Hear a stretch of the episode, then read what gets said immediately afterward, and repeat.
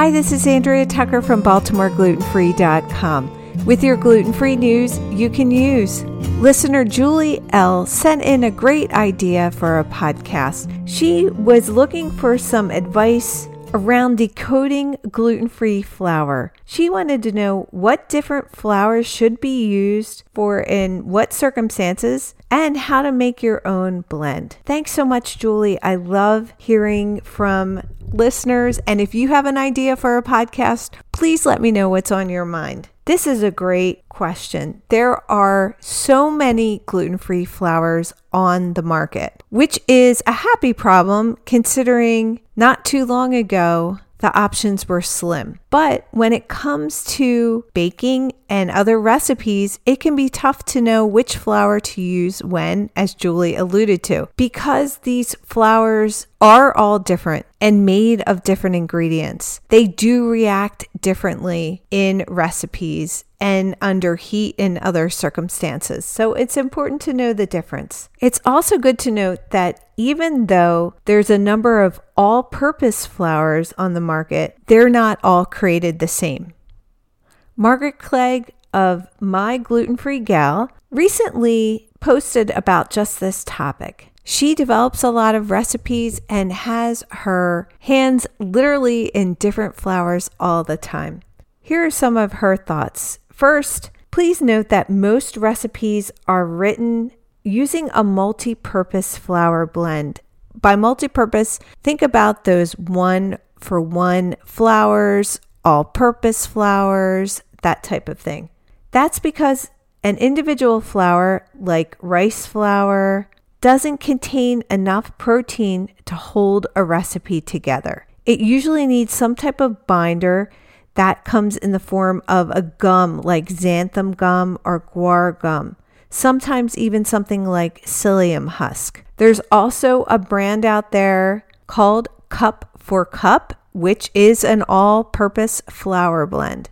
Sometimes that term cup for cup is used interchangeably with all purpose. So just be aware if a recipe calls for cup for cup flour, they're probably referring to that brand. So there's some popular all-purpose flours on the market. For example, Bob's Red Mill, which makes two all-purpose flours. One is called a one-to-one baking flour and it does contain xanthan gum. However, their all-purpose gluten-free flour blend in a red bag does not contain xanthan gum. So this is really important. Again, just as a reminder, those gums are binders and are really important. So if a blend you're using does not contain a gum, sometimes you need to add that. King Arthur makes three gluten free flour blends for baking. The Measure for Measure does have xanthan gum.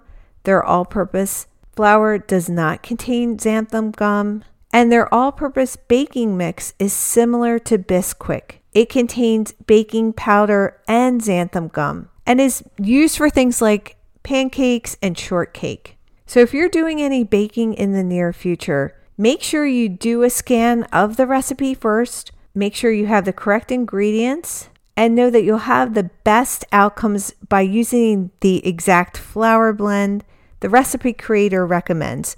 Now, if you're translating one of your old recipes or a recipe not made with gluten free flour in mind, I really do recommend using an all purpose flour that contains xanthan gum. My favorite, as anyone who's listened to the podcast knows, is GF Jules all purpose flour. Her flour is a blend of a variety of different gluten free flours and does contain the binder that we talked about. I really found that any recipe that I've had, whether it's one that's been handed down in my family to one I've just discovered, turns out really well using her all purpose flour. Again, just as a reminder, don't try to sub a single ingredient gluten free flour like almond flour or rice flour directly for a flour blend the results are usually pretty bad. If you want to use those flours, look for a recipe that specifically calls for them. There are many more gluten free flours on the market, including some nice blends.